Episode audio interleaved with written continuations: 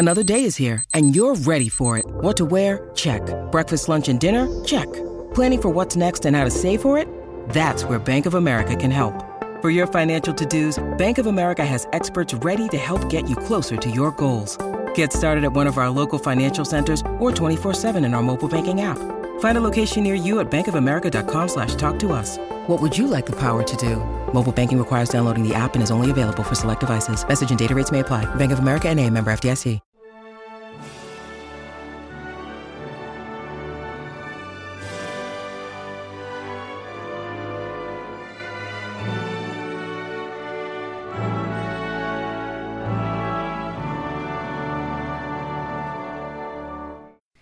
Welcome back to the Welsh History Podcast, episode 122 The Heights of Success. Last episode, we talked a bit about Owen's work with the Pope and the Church on an international basis, but we haven't really covered how successful he was with clergy members at home. This was key to a lot of what he was going to be able to do, as this would give him a basis for civil service and a diplomatic department. In 1402, Franciscan monks were accused of having raised money for Glyndŵr in England. It was said that it took three different juries to find one that could finally convict these clergymen. All of the eight were accused and then were executed. Now, to be clear, this is the Middle Ages, and there were some very different ideas about what punishment meant and what it could mean to most people. And a lot of the worst deeds that had been practiced upon people certainly were not an exception in these eras of burnings, torture, drawing and quartering, dragging people, all of those kind of, hmm, in quotes, fun things. Uh, but nonetheless, this idea and concept was still considered to be a bit of a faux pas. You didn't kill clergymen.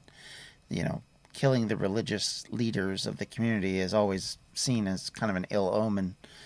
But the idea that the clergy were in England raising money to help Glyndŵr showed that there must have been a lot of discontent and a lot of willingness within the clergy to take the risk to actually go after and finance this project. In Wales, of course, this discontent was much more blatant. Priests and monks were slowly but surely being won over to the cause. Even Adam of Usk, that person who would pen a very pro English document in later years after the rebellion had failed, followed his fellow clergymen into the support for Glyndŵr and his rebels. Having these clergies on side was an important step for Owen. They gave him religious legitimacy, which would allow him to claim Wales as an independent state. It also had given him the backing of God for those that believed that God was willing to support those who were in leadership positions and had, you know, a stake in the matter, uh, which, in all fairness, in the Middle Ages was probably the majority of the population. And whenever someone is achieving things and having great things happen to him, is definitely going to be seen as more divinely blessed than someone who's losing, who can't seem to keep a job, who has trouble, you know, managing his money or all the other things that are really going on for monarchs in this era, those not quite so divinely blessed people aren't necessarily looked on the same way. So, with that in mind, it also meant that he would have help and that these community leaders were important enough that they could speak of and give to him support, both in person and over the pulpit. The title clerk, as we know it, originated from the Latin clericus. During this period, most of the scholarship and writing was largely limited to the clergy. Because of this reality, clerk came to mean scholar, especially one who could read and, importantly, write. This meant that men could serve as notary, secretary, accountant, and recorder, all of which translated at a bureaucratic level in kingdoms across Europe. Effectively, our idea of clerical work simply comes from the work that these clerics had been doing. And these roles, because of their education, of course, were being held by clerics. And in a lot of cases, that led to conflict both within the church as to whether they should be doing these kind of things, and also in conflict with their various leaders, monarchs weren't terribly fond of religious people telling them what to do. Even as they were close to the levers of power, some of those clergymen faced consequences for that. We'll see this with Thomas Becket in England, and we'll see it again under Henry VIII. You cross monarchs carefully, even in this period. And certainly that wasn't an exception for the religious leadership.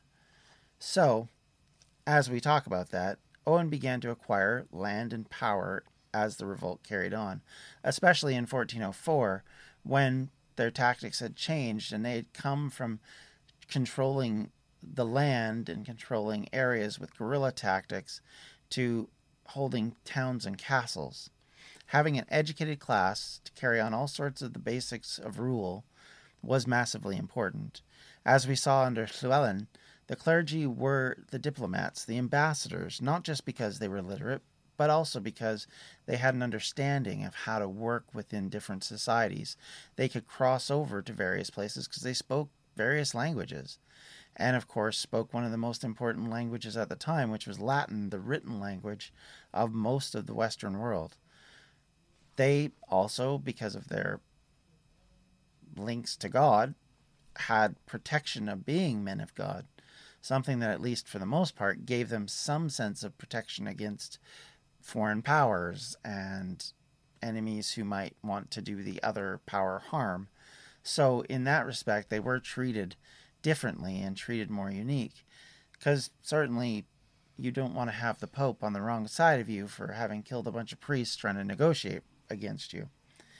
And, of course, even with all that, it's still a risky proposition as you're still left to the mercy of a king who could kill at a whim if he felt so inclined. But it still meant that the clergy would have easier times than others. They would be in more powerful positions, as I mentioned, so thus would have better financing, better food, better links to power to create even more steps for themselves. They would give their local churches, cathedrals, and religious units more power and wealth and better opportunity to create much more of that, to get the better land, to build bigger and more elaborate buildings, to get the funding to create these things. In the Middle Ages, we have to understand that the, the great cathedrals and the great projects that we remember largely come a little later than this, but for the most part, they're starting in this process, and in part as a reaction to the amount of wealth that the church is gathering. And this is one of those ways. And it's certainly important to keep that in mind that while, yes, they're serving a very important function, they are still carrying out something that's important to themselves. And that's something to keep in the back of your mind when you think about these things. Also, a government led by Owen would need men of this experience, people who understood collecting taxes, how to create wealth for a kingdom, and to protect these precious funds from misappropriation. Obviously, priests were given some sense as their role that they would be more trustworthy and more respectful and less likely to swindle governments, even if that wasn't necessarily completely always true.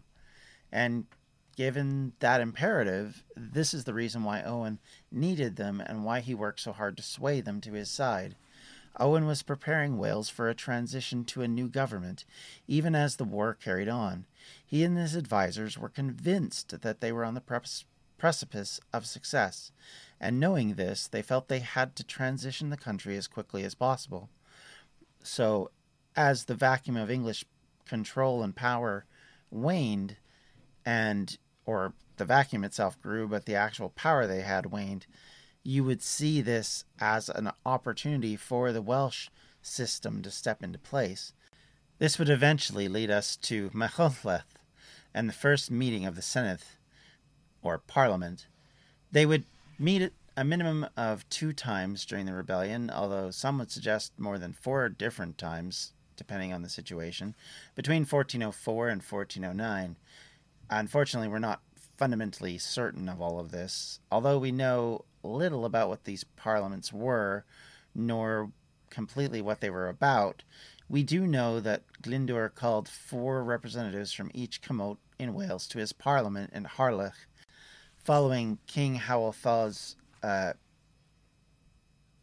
example, or at least from the documents of the law of Howell, which made up much of Owen's basis for government. This was kept as a copy that he had had in his family home. Whether he'd read it a lot or was governed by it, I, I, can't say. I don't think anyone can. But certainly, if it was there and he uses it as the basis for what he sees as the Welsh governmental system, there must be some linkages to that. I mean, we must remember that Howell was seen as a ancestor of Owain's, so for him it would be important to him. It is said that in that first parliament, Owen was crowned Prince of Wales, or, as he's sometimes called, Owen the Fourth. We will revisit the situation and how things worked under these administrations in later episodes, and we'll talk a little bit more about that title and about how it was carried forward and presented. But for now, let's go back to focusing in on the here and now. In England, his opponent, Henry IV, was broke. His government going back to Edward III, had been carrying on wars for over 50 years against the French, Scots, Irish, and now the Welsh. The cost in taxes had left the exchequer unable to raise funds, and the loss of the Percys meant they could no longer lean on their financial wealth or military support. As mentioned previously, this led the Parliament in 1403 to seize control of the kingdom's finances, which meant that they controlled much of what could be done in the war, something that would create, from a more modern perspective, an idea on what monarchs are supposed to do and how they are usually spending money. But keep in mind that having the oversight of elected representatives likely may owe some of its origins to this, but this was really a point of desperation for Henry. It was not something he wanted. In fact, the kings of England to this stage had always fought against parliamentary control and I mean, they fought wars over this. So that was not going to change easily. The idea that they would have to be managed by the parliament had never sat well with them. But desperate times call for desperate measures, and this for sure was a desperate measure. If you're like me and eating healthy is a bit of a problem, let me bend your ear a little bit to eat stress free this spring with Factor's delicious, ready to eat meals. Every fresh, never frozen meal is chef crafted, dietitian approved, and ready to eat in just two minutes. Choose from a weekly menu of 35 options, including popular options like Calorie Smart, Keto, Protein Plus, or Vegan and Veggies. Also, discover more than 60 add ons every week, like breakfast, on the go lunch, snacks, and beverages to help you stay fueled and feel good all day long. What are you waiting for? Get started today and fuel up for your springtime goals. Get chef prepared meals on the table in two minutes with Factor's ready to eat meals so you can get back to doing what you love this spring. Also, if you're looking for gourmet meals, try meals that feature premium ingredients like filet mignon, shrimp, truffle butter, broccolini, and asparagus. We're celebrating Earth Day all month long. Look out for the Earth Month Eats badge on the menu for our lowest carbon footprint meals. Head to factormeals.com slash welshhistorypod50 and use the code welshhistorypod50 to get 50% off your first month plus 20% off your next month. That's code welshhistorypod50 at factormeals.com slash welshhistorypod50 to get 50% off your first box plus 20% off your next box while your subscription is active. Welcome to Anthology of Heroes, the podcast that explores the most pivotal moments of history through the eyes of those who lived it. In this podcast, we don't spend our time recounting facts and dates. Instead, we follow in the footsteps of national heroes, kings, or ordinary people who lived and breathed the moments that shaped our world. We're not hemmed in by eras, borders, or religions. Instead, we seek out the tales of those who defied the odds and fought passionately for their beliefs. Whether they're right or wrong is up to you to decide. From Vercingetorix's doomed rebellion against Rome, to Osceola's unshakable war against the USA, all the way up to the inspiring Sobibor concentration camp uprising in World War II, Each episode is an immersive listening experience, blending music and sound effects to really draw you into the story. Our episodes go for about 45 minutes, making them perfect for your commute, and are crafted using a wealth of historical sources, which I list on our website if you want to learn more. I'm the host, Elliot Gates, and I'm thrilled to have you joining me as we uncover history's hidden gems and illuminate the faded pages of our past. Look out for the Anthology of Heroes podcast on Spotify, Apple Music, or anywhere else you get your podcasts from. This largely meant that the English were then forced to remain in defensive positions, protecting the towns and castles, while effectively sacrificing all the rest of the land. At this stage, lands controlled by the King and Prince of England were now contributing no taxes to the English. It shows how far things had fallen and how little the English could control outside of those little pockets. While the Welsh now moved into a more aggressive posture, seizing what I would guess would be to Owen and his cohorts an obvious advantage. They would then carry out more proper campaigns, campaigns that would be much more familiar to a lot of medieval soldiers in this era, ones of conquest and of more than just carrying out guerrilla tactics and dash and grabs of various communities. Many in Wales were seeing where things were going and were making up their own minds. In Brecon, for example, the citizens there, who normally paid their taxes to the king, refused to do so without the defeat of the rebels in Glamorgan. This forced the English to at least try to accomplish this, which they basically failed fairly miserably over the spring and into the summer. During the winter and spring of 1404, the Welsh continued to put pressure on fortified towns and castles across the country. Criccieth Castle, built initially by Llywelyn the Great, and substantially upgraded by Edward I after the conquest, fell in March of 1404. The Welsh forces took the castle, burned the town, and destroyed much of what the castle was at that point, to the point where it was never occupied again, and much of what we see now, if you go to Criccieth, is pretty much what was left after Owen got done with it, save for wind and erosion and all those other fun things that have happened in the 600 years since. But nonetheless, what was left of the main building is pretty much the same, which is not a whole lot. In the north, much of the English castles were struggling in the face of Welsh pressure. Harlech and Aberystwyth were both under a long term siege. In April of 1404, this would work out to be a very significant month for the rebellion. Carnarvon Castle sent an appeal for help to the English government, as it was under siege by the French at sea and the Welsh on the land. The French would launch forces on the coasts in England in this period, as well they would receive help on that front from the Bretons, which we'll talk a little bit about this in a minute. Owen's negotiations with the French must have begun in earnest during 1404, earlier than what we see happening later in the summer. It would make sense at that point when Owen is taking on airs of a legitimate leader and a true heir to his country's throne he would go back to those countries that he had asked for help with earlier, and mostly the aim being that he was seeking a peace with the English, and the best way to do that was to defeat them in battle. While we have little to go on before the summer of 1404, as I said, one bit of proof of this increase of activity in the Channel by French fleets, who appeared to be trying to tie up English naval forces across the Channel, would show to some degree that there must have been some tacit alliance or at least tacit acceptance of the situation, or just simply the French wanted to cause the English even more trouble. Breton, French, and Castilian forces worked against the English in very aggressive fashions at sea, forcing the English to spend resources protecting their English flank while dealing with problems on their western one.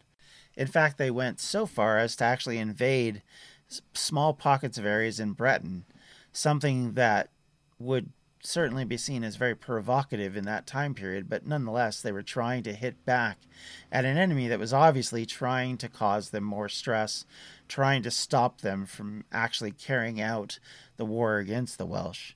A Frenchman by the name of Jean d'Espagne, who patrolled the Irish Sea, spent it harassing the English and supporting the Welsh, Bretons, and French troops that were at war in the country. This brought out the English navy from Bristol on a wild goose chase trying to stop the French in the area. Now, it's important to note during this period that the French didn't have an actual firm alliance with Wales. Owen had not had an official meeting, there wasn't any official status to speak of, but yet there must have been some tacit understanding, something that would have allowed the Bretons and the French to justify getting involved and becoming this pest. So much so that they actually sent troops into Wales. Now, one of the suggestions that was made by one of the academics is maybe this was done to kind of see where things were, kind of understand how serious to take this rebellion and really how much the Welsh were able to hold on to the territory they were attacking. You know, how legitimate was this battle? Because, of course, the French had been involved with the Welsh before. They had definitely tried to help get them liberated in the past, even not even more than 25 years, 30 years ago. So they are not without attempts at intervention previously. But nonetheless, this is much bigger than those previous attempts and much more invasive than I think the English would have been happy about. This intervention would, of course, be key to the Welsh victories in a number of places, including the liberation of Anglesey. Returning now to the April of 1404, during this period, Harlech Castle fell to the Welsh once more this time not to be abandoned like what had happened under the Tudors in 1400. Starvation, sickness, and other maladies had relegated its defenders to a paltry 21 troops. Under the circumstances, the English gave up the castle. They couldn't hold out, they had nothing left to fight with, and realistically were down to effectively starving themselves to death. So, on those occasions, you can't continue. A key to all this, of course, was the fact that the French naval forces were keeping supply lines from being restocked, which would have kept Harlech in English hands. Harlech became a key point for Wales. It was the seat of Owen's monarchy for four years, and during that period was an imposing location featuring some of the most solid defenses in Wales. Of course, because its position on a cliff edge, it was something that could be isolated, as proven by the Welsh twice to this stage, and later by the English when they finally achieved the end of the rebellion. But for now, it was the center stage of the Welsh revival and another linchpin in bolstering Owen's right to rule. By May, Owen and his advisers had felt they could reach out to their other allies in earnest, now as a nation rather than just a rebellion. Having the clergy on board meant that Owen was able to administer a newly acquired towns and villages in a manner that was bureaucratic as well as thought out. No longer would he simply be a guerrilla fighter, he was representing himself and his nation as a true country. In this, his timing, as usual in this period, was impeccable. By the summer of 1404, Owen had sent ambassadors Griffith Young and John Hanmer to France to negotiate a more formal alliance. Luckily for him, the Orleanists, who were hostile to Henry over his previous affronts, were now fully in Owen's camp. France was still under a negotiated truce with England, which might have called for a lull in the Hundred Years' War, but certainly didn't end the hostilities and certainly left the French wanting to get their own back on the English, and the desire to do so only grew as time went on. The death of Philip the Bold, a member of the powerful Burgundian faction in April of 1404, remember that month being very fortuitous, left the English without a sympathetic ally, or at least one who was in no means or desire to actually fight a war against the English. The Burgundians were some of the most faithful of the French to the English cause, whereas the Orleanists were not. And with them ascending into leadership positions at this key point, it meant that Owen was in a position to carry on the fight with the backing of the French. And the discussions that they would have over the summer of 1404 would lead to the continuing of that process.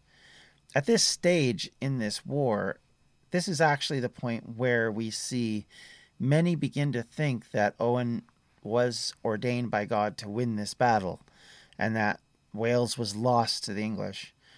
Obviously, in the English camps, that would have been a signal of despair, a signal of defeat, something that would certainly hurt morale in areas which needed to be kept up and defense needed to be continued. But for the Welsh, that would have been a sign of pleasure, a sign of, as I said, a significant sense that this was something ordained by God. Now, the other ally that the Welsh were able to count on was Brittany. Brittany had been a semi independent kingdom created in part by a uniting of three different uh, Celtic kingdoms.